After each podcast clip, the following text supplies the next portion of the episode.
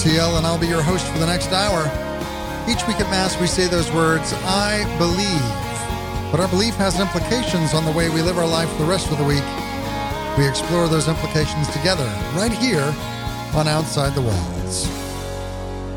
Well, we have begun our Lenten observance, this time of the year where we spend time looking at ourselves. Of course, I have this this little formula that Advent is this time where we look around the world and we recognize that all is not right with the world. There are things that are going on that are unjust. There are um, structures in place that are oppressive. And we look at the world and we cry out for redemption. We cry for the incarnation of, of God to come and be among us and to redeem us and to make his rule and reign evident right here in our midst because all is not right with the world. And then we come to Lent. In Lent, we take that similar tack, except we're not looking at the world around us and the structures at play there. We're looking internally to our own lives. And we can say, All is not right with me. I suffer the effects of the fall. I still suffer from concupiscence, this desire to do those things that I know are sin. Uh, Paul talks about this in Romans 7, where he says, uh, The things that I know are wrong, the things that I, I don't want to do, those are the things I end up doing. And the things that I desperately want to do, those things I'm not so good at. And he finishes that little chapter saying, Who shall save me from this body of death? Because he feels trapped, recognizing that while the spirit is willing, the flesh is weak. And so, too, for us, that's what we get to uh, to practice here in this Lenten fast, this Lenten observance, is the opportunity for us to practice a little bit of the virtue of of fortitude, of perseverance, to uh, to put some uh, some self mastery in place, and to say to ourselves, with God's help, with the grace that I've been given through the sacraments, I'm going to overcome this, whatever that thing is for you. Uh, that's part of the reason that we have our Lenten fast, uh, is to recognize that we don't need to be a slave to our appetites we have the opportunity to say, uh, I'm going to put God first. And if that means I'm a little bit hungry or a little bit craving this thing that I really want, I, that that's just going to remind me all the more that I need to put God first. Every time I feel a little bit uncomfortable or feel the the the twinge of that desire for whatever it is that I have given up in fasting, that hunger itself is going to be a reminder rather than you know, just give in and satisfy that desire and be a slave to that desire. I'm going to take that desire and use it as the vehicle for my love for God to help that increase, to say, oh, I'm wanting this thing and I'm using that as my, you know, my alarm clock to say, I need to be in prayer. I need to be connecting to God because the fast is not just about giving something up. Uh, unless you think about giving it up to God, we're giving it as a gift not as something we're throwing away from ourselves, but as something that we are wrapping up and giving to God as a present. I'm giving this self denial to you. Uh, earlier in the week, we had the reading uh, from the, where Jesus talks to his disciples. He says, If anyone would come after me, he must deny himself, take up his cross, and follow me. And we're not in a culture that really likes the idea of self denial all that much. And so this is our opportunity to practice that self denial really on a baby step kind of level. Because if you and I are really honest, the things that we're giving up are not that difficult. This year, I'm taking the Go Gray for Lent challenge again. We talked last year with Dr. Maria Morrow about this idea of taking your cell phone or whatever uh, electronic device, maybe if you've got an iPad, you want to do it to that as well, going into the settings and setting it to where everything that shows up is uh, is colorless and void and empty. And uh, a couple of things it does for me because you know the phone is a useful thing. It's a useful tool. I'm able to check my email. I'm able to interact with people online, both in a work capacity and a personal capacity. And it allows me to recognize the phone for what it is. It's just not as enticing. All of those triggers that are set up to um, uh, to keep you sucked in they're a little bit less effective. They're a lot less effective when they have no color. you know, all those notifications that just scream at you with a little red dot and the number inside of it saying, open me or you'll die.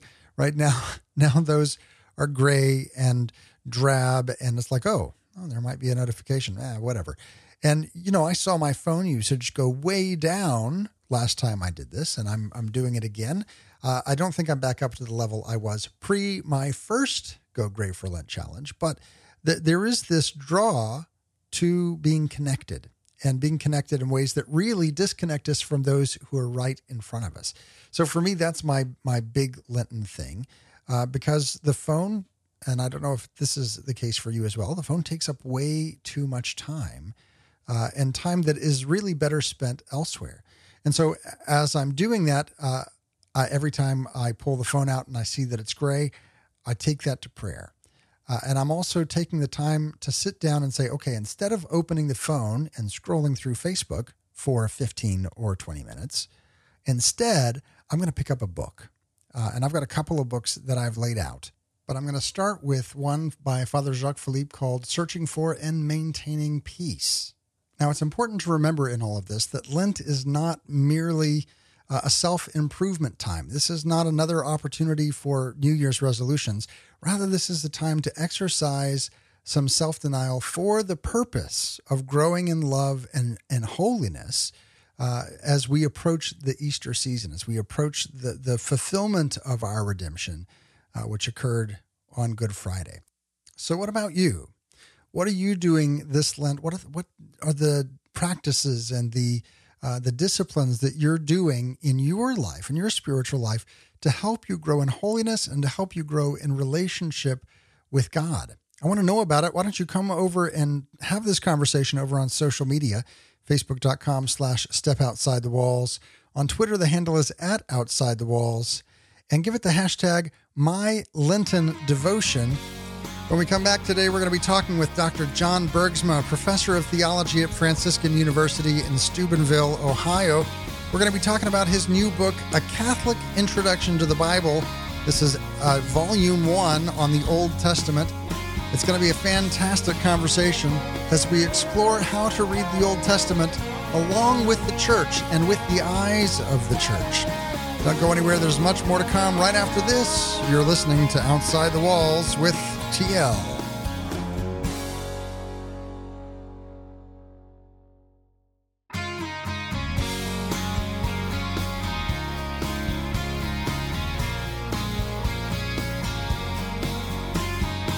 Welcome back to Outside the Walls, where we explore the implications of our belief on our daily life.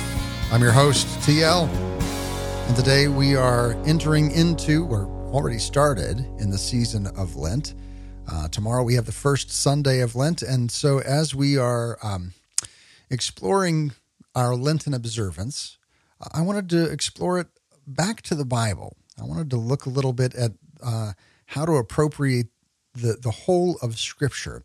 And we're talking today with Dr. John Bergsma, who's a professor of theology at Franciscan University in Steubenville. He's authored seven books on Scripture and the Catholic faith, uh, including uh, uh, the Bible Basics for Catholics. Uh, it's uh, produced by Ave Maria Press, but you might have seen it on your uh, Lighthouse Catholic Media kiosk out in front of your parish. Pick that book up. We're, today we're talking about a Catholic introduction to the Bible. Uh, this is just the Old Testament. The New Testament is forthcoming, uh, and it is larger than the Bible. you know, I read through, I read through the section on Tobit, and I think I could possibly have read Tobit faster than I could have gotten through this uh, beautiful articulation of Tobit.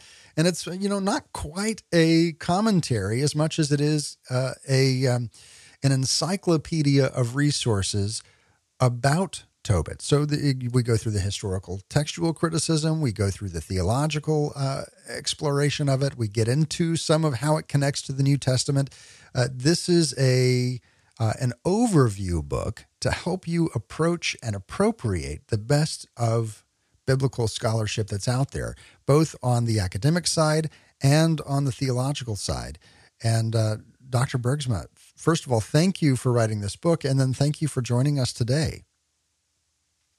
Yeah, well, TL, it's you know it's great to be on with you, and um, you know you're very welcome.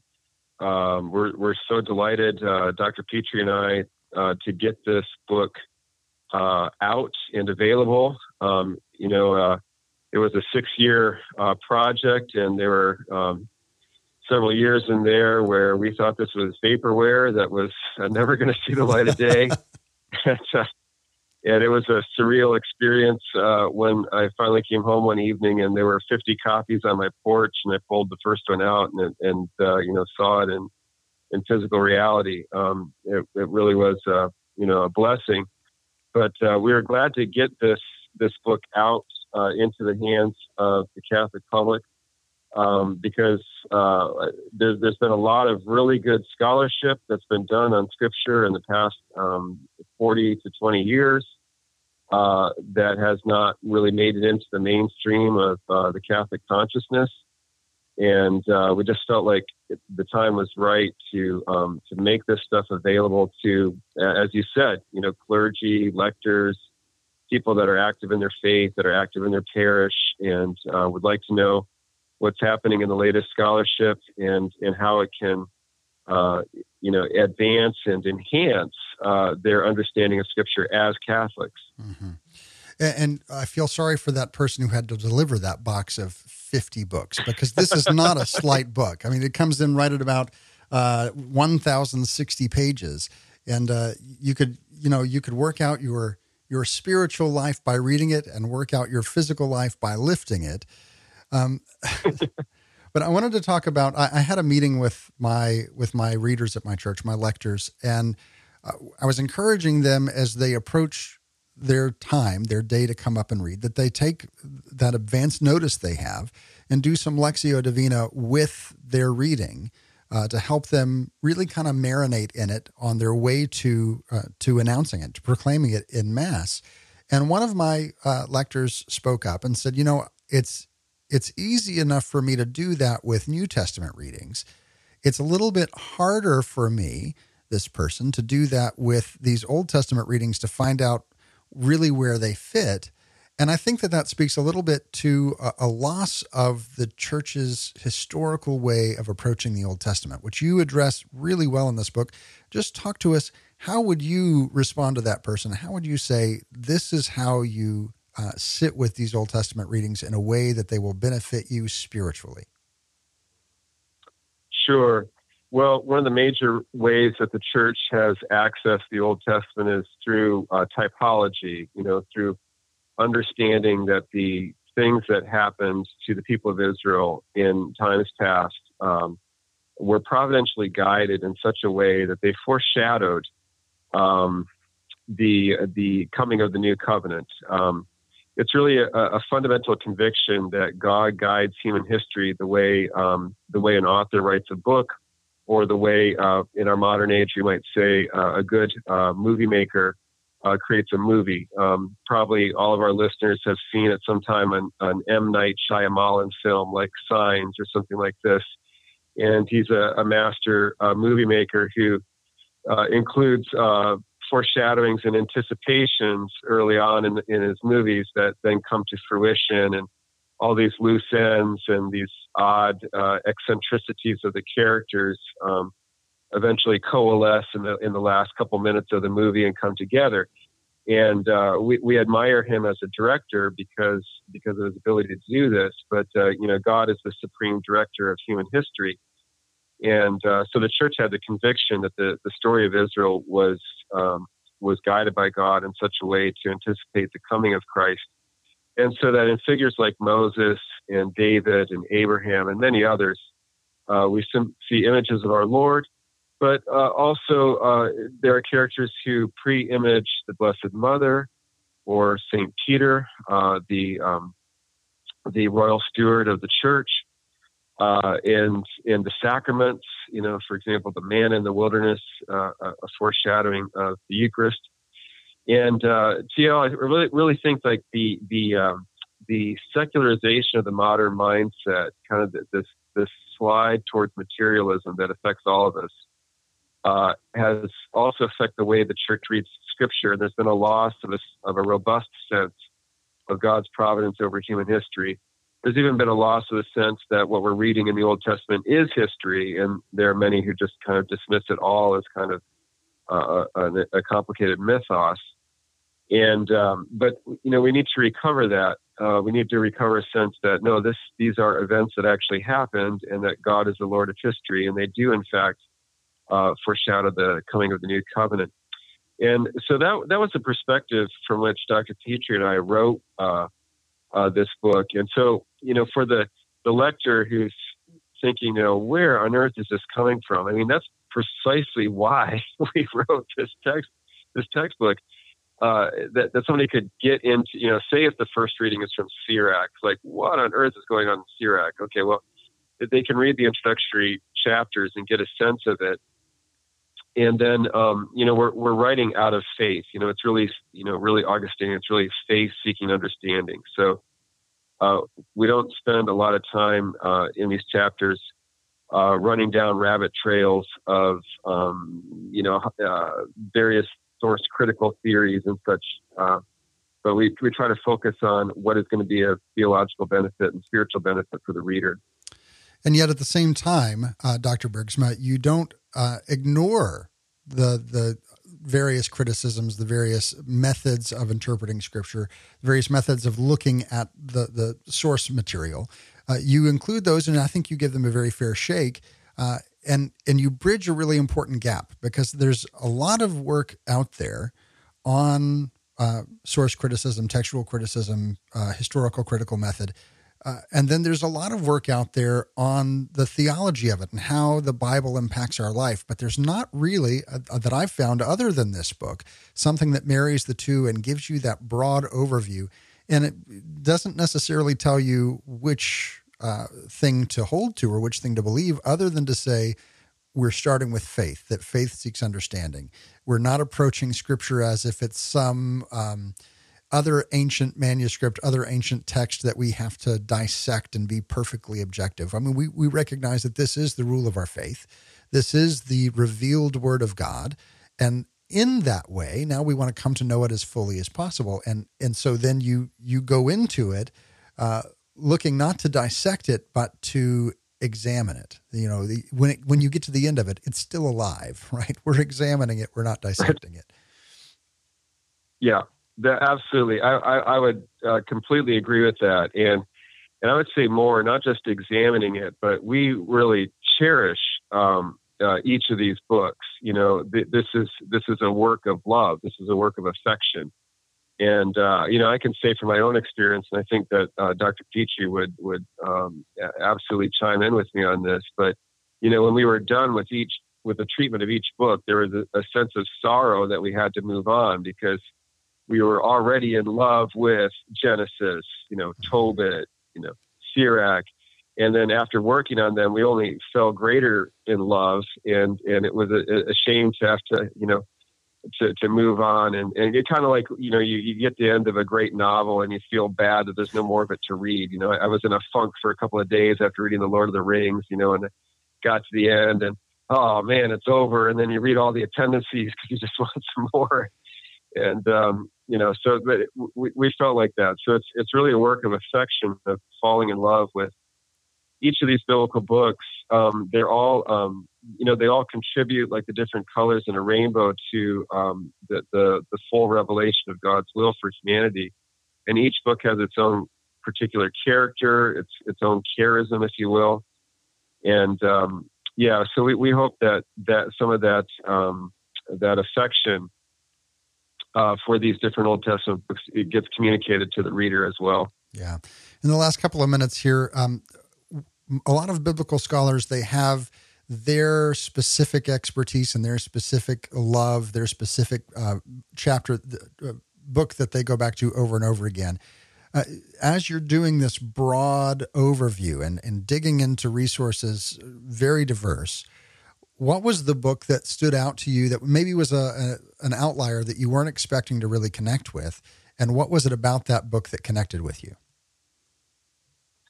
Well you know the the the prophet ezekiel uh, is one of the more bizarre prophetic books.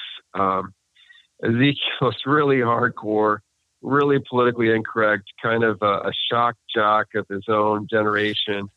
Um, some of this stuff is is R rated, and uh, you know the, the rabbis, in fact, wouldn't let young rabbis or young young uh, seminary students that's you know uh, training to be rabbis even read the book of Ezekiel until they're about 30 years old uh, because of uh, the, the, sometimes shocking nature of it. But um, you know, in working on this book and in, in previous scholarship, uh, what's what's fascinating is the number of connections that there are between the prophet Ezekiel and the Gospel of John, which is many people's favorite uh, book of uh, you know the New Testament.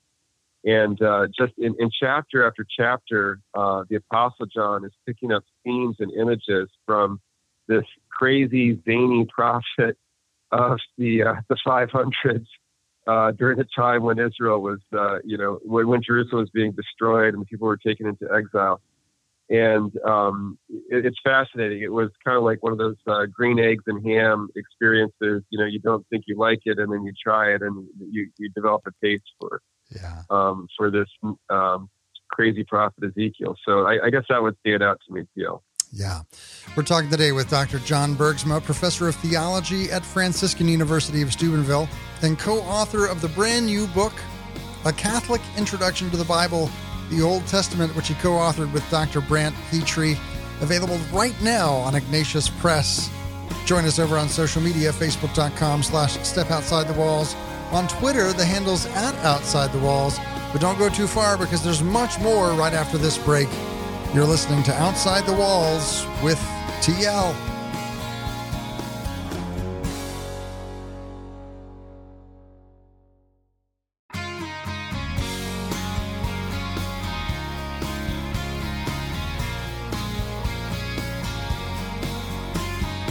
Welcome back to Outside the Walls, where we explore the implications of our belief on our daily life. I'm your host, TL.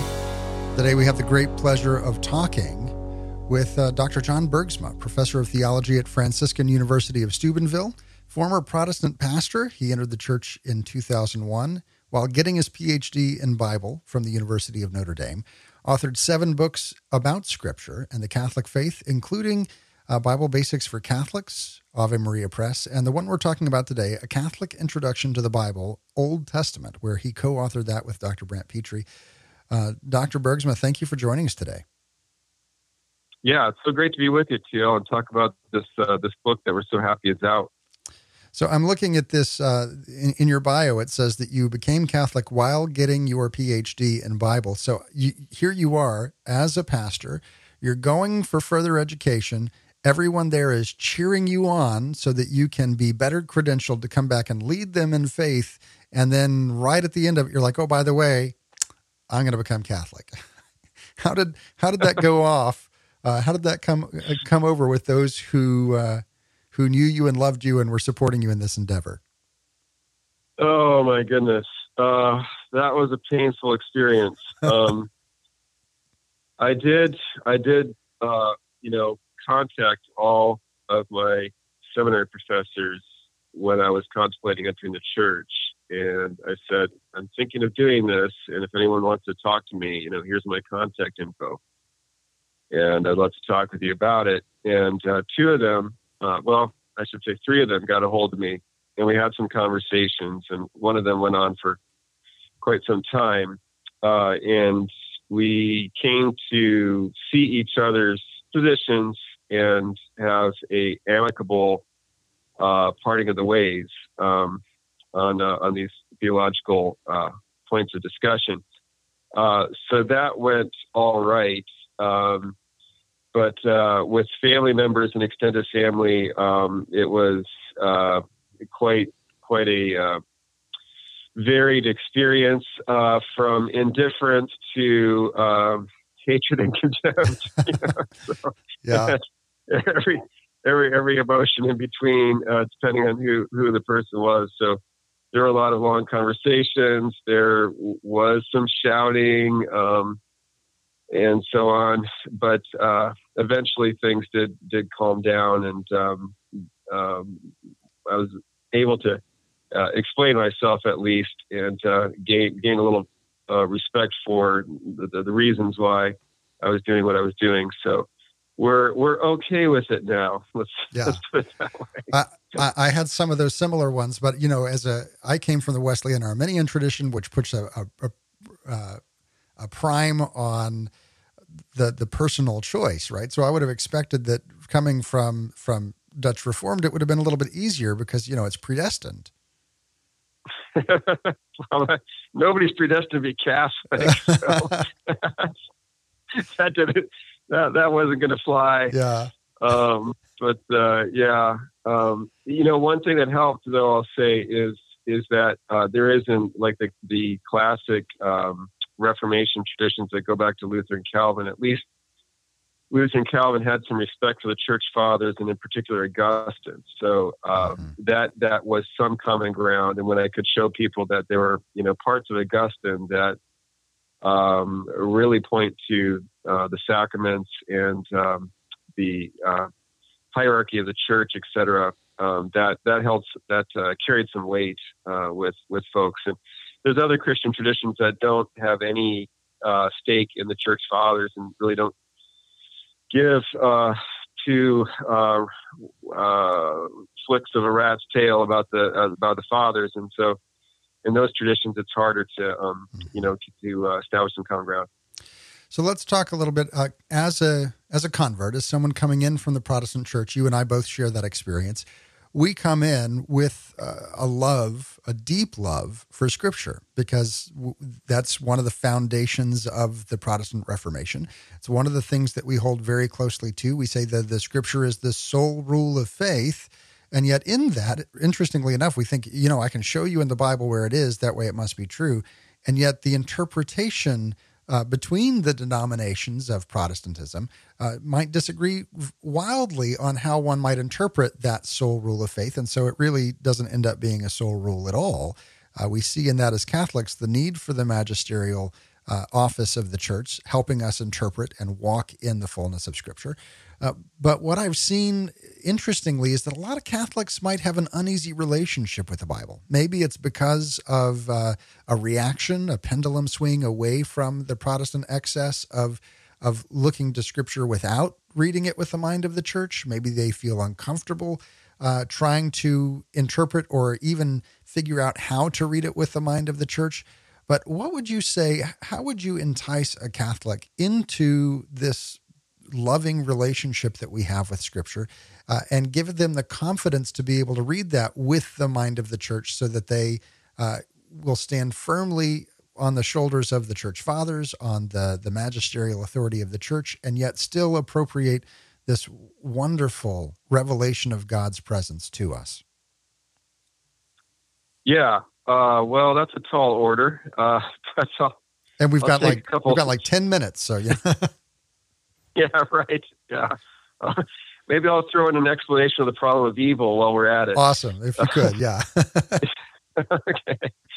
Um, but uh, but sure, what I would say is, you know, if you're already if if if a, a Catholic is already going to mass, which I hope that they're doing, and, and receiving our Lord in the Eucharist, that what I'd say about this is, you know, um, God calls us to love Him with our all our faculties heart, soul, mind, and strength.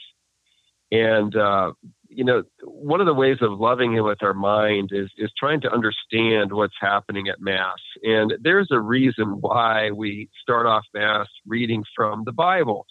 And it's, it's not just a throwaway act or, you know, something that we ritually have to do.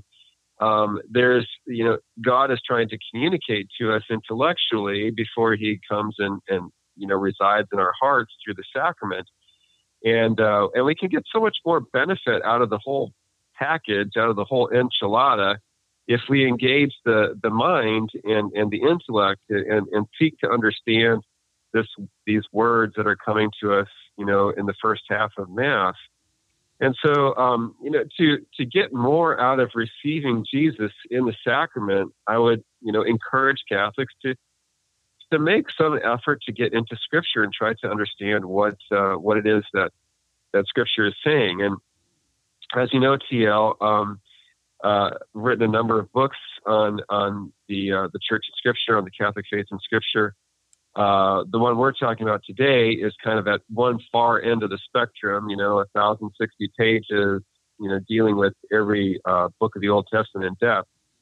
But on the other end of the spectrum, you're familiar with my work, Bible Basics for Catholics, which we, we uh, talked about in the last segment. And I really wrote that to, you know, to disarm Catholics about this fear of Scripture. If you pick up the Bible and it seems so intimidating and so long and, and so foreign, oftentimes, having been written sometimes, you know, thousands of years ago in a very different culture. So, how do we get into that? And, um, you know, that's why I wrote Bible Basics with, you know, using stick figures and, um, you know, easy sketches, basically. Uh, in part to put people at ease and say, hey, you know, we're going to have fun with this. You know, this mm-hmm. really can be a book of joy, a book of, of life, if, if we, you know, approach it with with a, a sense of uh, sanctified good humor and um, and and a little bit of faith. And um, you know, that, again, that's why I wrote that book. And, and once you have an overview of how the Bible is communicating it as a whole, then um, then these little selections that we get in in mass uh, make a whole lot more sense. Um, mm-hmm. when you can get a kind of a, a mind's eye, uh, bird's eye view of Genesis through Revelation, which is what I do in Bible Basics, and you have like a, a kind of a, a, mental picture of, of how the plot line of the Bible goes, and, and then you go to mass and you, you hear something about David or hear something about Abraham or whatever, then you've got a hook to hang that on, and you've got a, a framework that you kind of can imagine in your head of, of where that is in the storyline, and uh, and things start to fall into place and make a, a lot more sense. So um, you know that's a big question that you asked, but it's it's a question that uh, was behind the the writing of, um, of several of the books that that I've written on on this subject to try to uh, help um, Catholics make an easier transition into getting to know the Bible. I think there's this um, this fear that uh, we're going to get lost in the weeds as we read Scripture. I've got to have some some sense of uh, complete understanding that you know maybe maybe an appropriation of the the Protestant view of Scripture of the perspicuity of Scripture that Scripture is perfectly reasonable and understandable, and a person might pick up the Scripture and say, well, that may be true, but I am having a hard time. So the failure must be on me because I'm not understanding this. Uh, you know, I, I there's this um, a professor of of scripture who's a Protestant, and he he I heard it from him. He's probably not the first one to say it, but he says that that scripture is written for us, but not to us.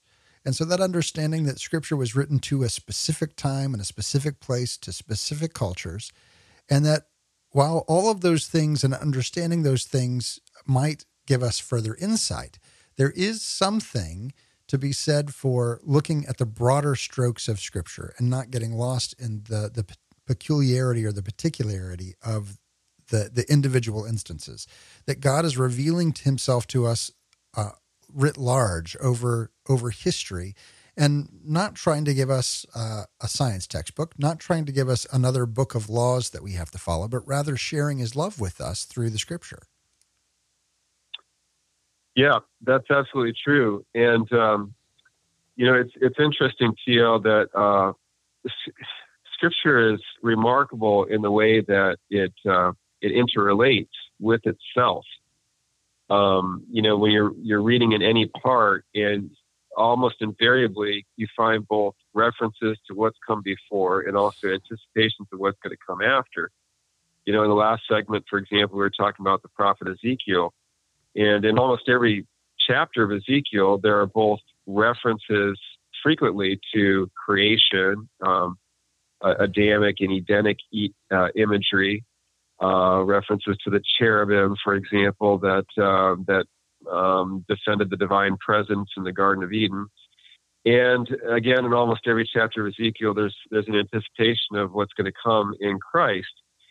And so, ironically, um, you don't understand Ezekiel the best if all you ever do is read Ezekiel. Um, you really understand Ezekiel better if you've read the whole thing from Genesis to Revelation. No, I'm speaking of Re- the book of Revelation you know, re, you know, the Apostle John in the, in the, Book of Revelation goes to town using uh, imagery from Ezekiel. Again, You know, so uh, th- there's there's a being being very general, being very broad in our approach to Scripture, and reading it widely and reading it from back to front, front to back, to be familiar with the whole the whole scope of the message actually helps us understand better the significance of the particular uh, points. And um, that's why, you know, I, in, in, all the stuff I do, I try to start with a, a broad overview and then kind of drill down into the particulars. Yeah. We're talking today with Dr. John Bergsma, professor of theology at the Franciscan University of Steubenville. His new book, Catholic Introduction to the Bible, Old Testament, is available on Ignatius Press. We'll put a link on our social media, facebook.com slash step outside the walls. On Twitter, the handle's at outside the walls. We'll be right back right after this. You're listening to Outside the Walls with TL.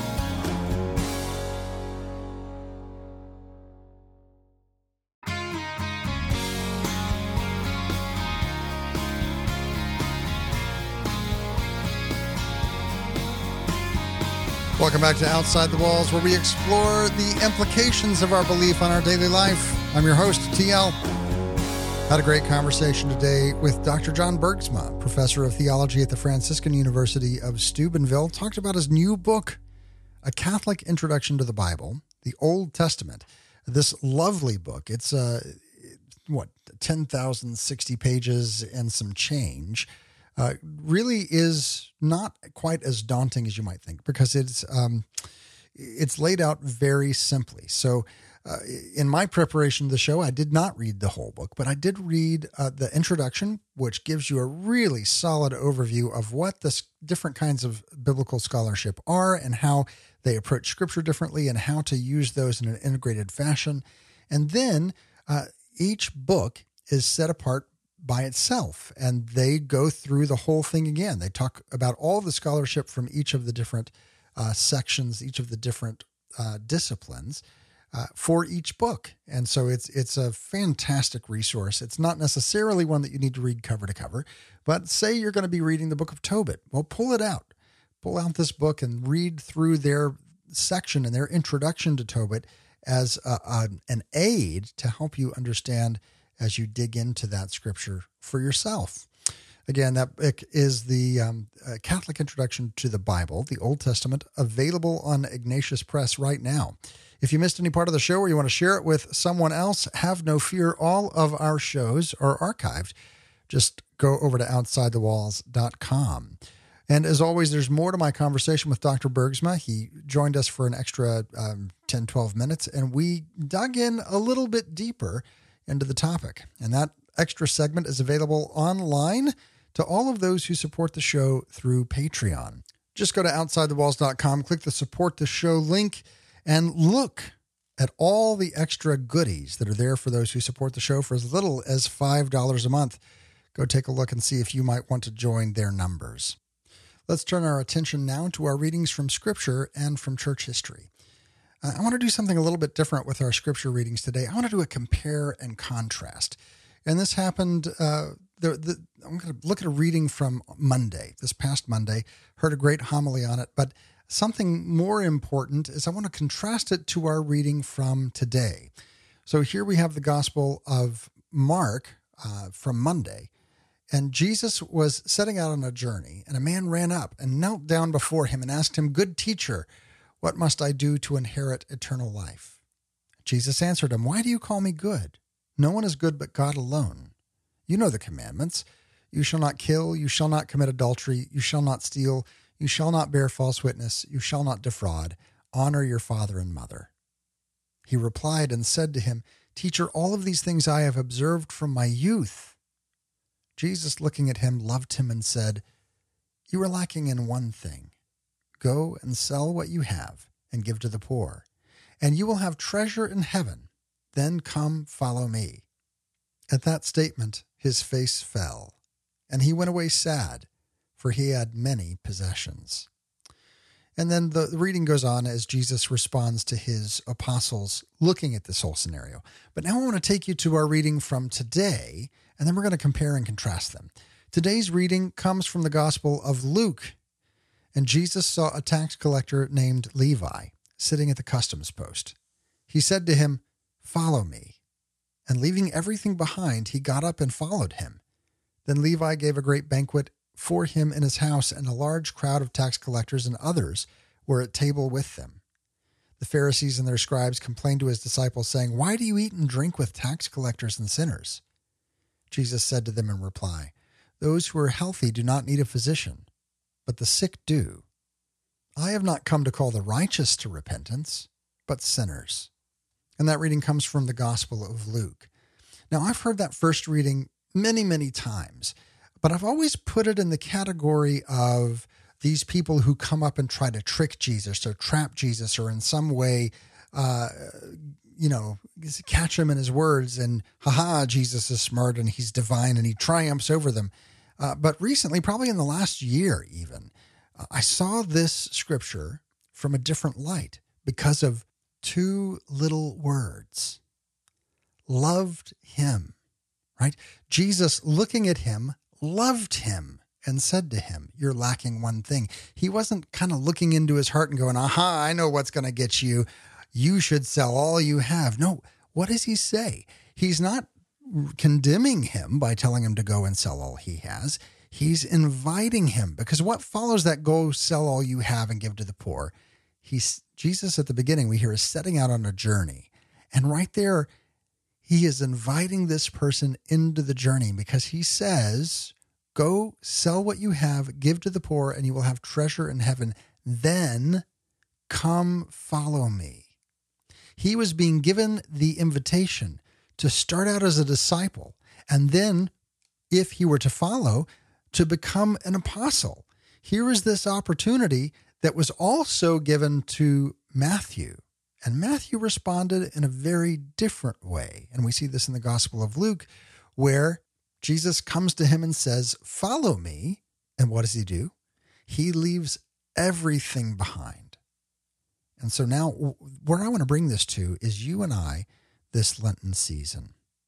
We have the opportunity this Lenten season to be either Matthew or this rich young man, where Christ comes to us and he knows the thing that holds us back. It's not necessarily about money, although it very well could be for you. It depends on your situation.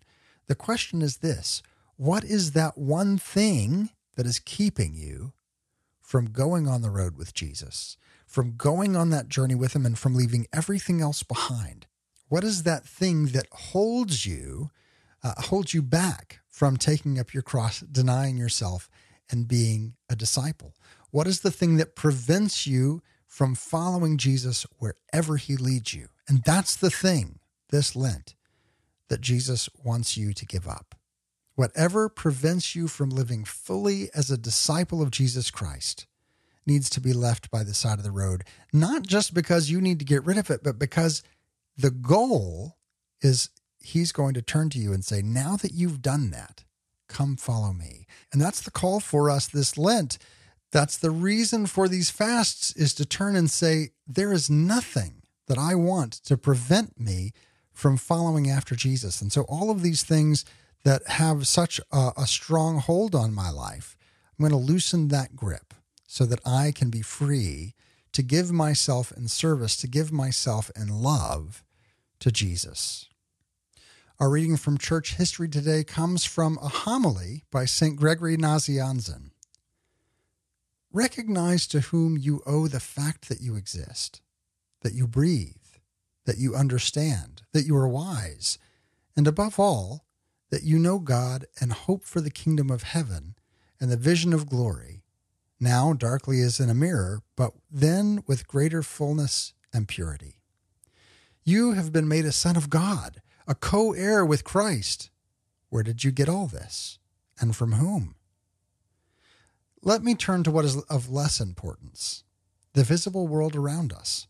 What benefactor has enabled you to look upon the beauty of the sky, the sun and its course, the circle of the moon, the countless number of stars, with the harmony and order that are theirs, like the music of a harp?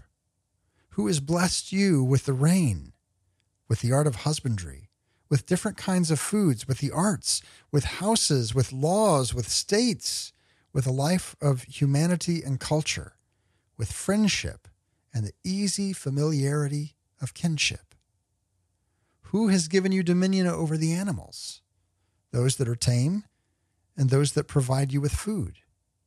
Who has made you Lord and Master of everything on earth? In short, who has endowed you with all that makes man superior to all other living creatures? Is it not God who asks you now in your turn to show yourself generous above all other creatures for the sake of all other creatures? Because we have received from him so many wonderful gifts, we will not be ashamed to refuse him this one thing only our generosity. Though he is God and Lord, he is not afraid to be known as our Father. Shall we, for our part, repudiate those who are our kith and kin? Brethren and friends, let us never allow ourselves to misuse what has been given us by God's gift. If we do, we shall hear St. Peter say, Be ashamed of yourselves for holding on to what belongs to someone else. Resolve to imitate God's justice, and no one will be poor. Let us not labor to heap up and hoard riches while others remain in need. If we do, the prophet Amos will speak out against us with sharp and threatening words. Come now, you that say, When will the new moon be over, so that we may start selling? When will the Sabbath be over, so that we may start opening our treasures? Let us put into practice the supreme and primary law of God. He sends down rain on the just and sinful alike, and causes the sun to rise on all without distinction. To all earth's creatures, he has given the broad earth, the springs, the rivers, and the forests. He has given the air to the birds, and the water to those who live in the water. He has given abundantly to all the basic needs of life, not as a private possession, not restricted by law, not divided by boundaries, but as common to all, amply and in rich measure.